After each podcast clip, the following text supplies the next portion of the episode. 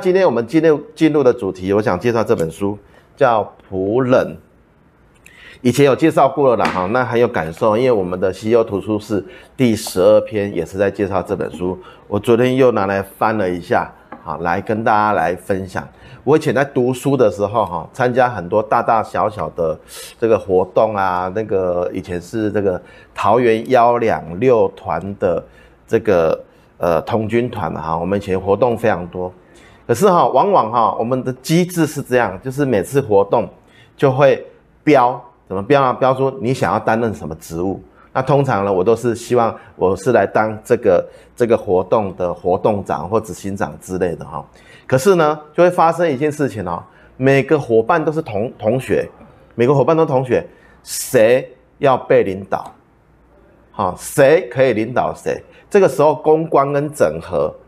这两个能耐就非常重要，好，于是呢，我大概是在那段时间把自己的整合能力，或者公关能力，或者稍微有一点的领导能力，大概在那个时代呢，给我很大的一个启示的哈。那现在的管理呢，很很难用权威式的，尤其是现在年轻人不不太可能。就我们还蛮羡慕我爸爸那个时代的老板哦，老板说一就是一，说二就是二。哪有哪有什么？还有员工跟你什么意见呢？没有。可是现在没办法啊！现在九零年代啊，呃，两千年世代的小朋友都出来上班了、啊，人资的问题反而是啊，我们当老板的可能要很很去了解啊。尤其这本书，这本书其实也十来年了，它里面的一些东西我都拿来当做我的金科玉律哈、啊。这个盖洛普。也曾经调查过，有三分之二的人离开这家公司是什么原因？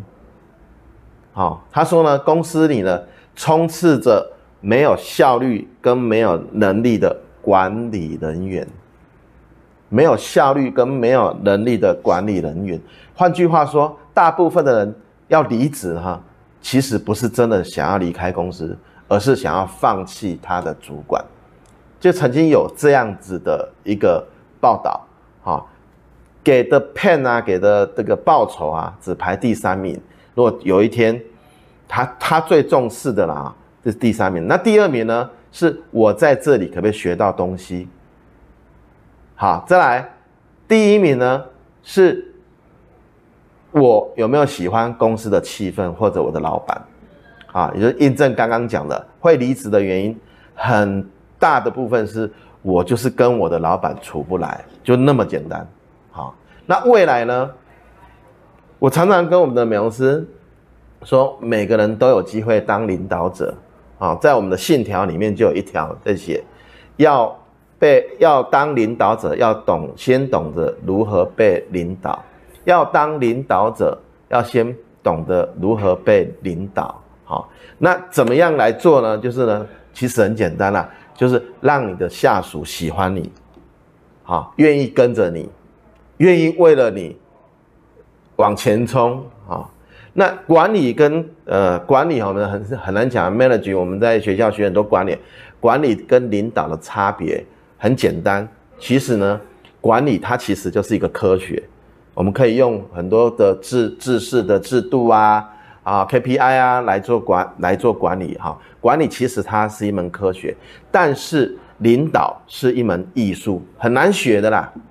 哈、哦，有的时候像我在开会，有的时候我就很安静，为什么？因为我发现有人在滑手机，或者有人在讲话，我会停停下来，我等他们讲完或者滑完手机的时候，我再继续讲，我也不会责备。但是久而久之，他们就知道了。应该要尊重，不管是谁上在台上，要尊重他啊，意思在这里哈。所以我们说管理是一个科学，好，然后领导是一个艺术。那仆人里面有写到，领导的定义是一种技能，用来影响他人，让他们全力投入，在领导性格的激励下，为达成共同目标而奋斗不懈。这是领导，不是管理。大家可以去体会一下，短短的一句话就把领导呢这个诠释得很好，但是到底要怎么做才是好的领导啊？这个部分我们没办法给你呃很很精确的答案了哈，因为它真的是一门艺术哈。如果你把这本整本书念得滚瓜烂熟，搞不好你也不一定能够了解哈呃里面的意义。所以我常常跟我们的伙伴说，要培养自己的领导气质。怎么培养呢？用你的眼神、耳朵跟嘴巴啊，眼神给人家笃定、亲切、认同；耳朵要倾听下属啊对你的评价也好，对公司的建议也好，要倾听。然后嘴巴讲出来是让人家喜欢的啊，有可能是你常微笑、常常赞美别人，这些都是。那这本书呢，有两个很重要的图啊，第一个就是，如果你是一家公司的董事长、执行长，你可能是在最上面，然后最下面才是你的下属啊。他把这个图翻过来变成是倒三角形，是这样倒三角形啊。也就是说呢，我们当主管的人应该是在下面或中间，我们是来帮一线的服务人员做事情，让一线的人员呢能够很轻松的去服务客人。